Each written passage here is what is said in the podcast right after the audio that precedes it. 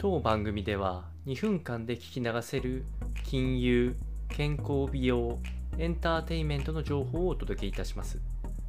コンテンツ内容の活用方法や質問をしてみたい方は月額サブスクリプションモデルのオンラインミーティングをご用意してありますので概要欄よりご確認ください。本日はザ・チャートよりグリーンエネルギー再生可能エネルギーについてのお話をしていきたいというふうに思います。変化するトピックスをチャートで説明してまいりまして現状までの推移から見通しも解説してまいります。皆さんご存知の通り再生可能エネルギー自体の発電量は増えているんですけれども大体10年間で2倍以上に導入容量は増加しております。その中でも主に太陽光発電と風力発電のこの2つが大きく占めております。だいたい9割ぐらいですね。そして、え国でいうと中国、米国が牽引役となっておりまして、えこの2カ国だけで新規導入容量の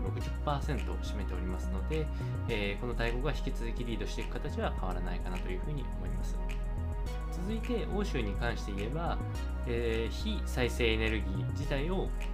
減らしていこう撤廃していこうっていう動きが目立ってきておりますのでいわゆるカーボンニュートラルと言われる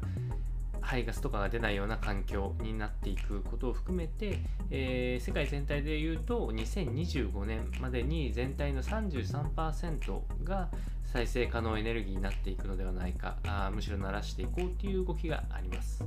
えー、その要因としても発電コスト低下といういわゆる技術的な問題を突破しうるというところが背景にあります。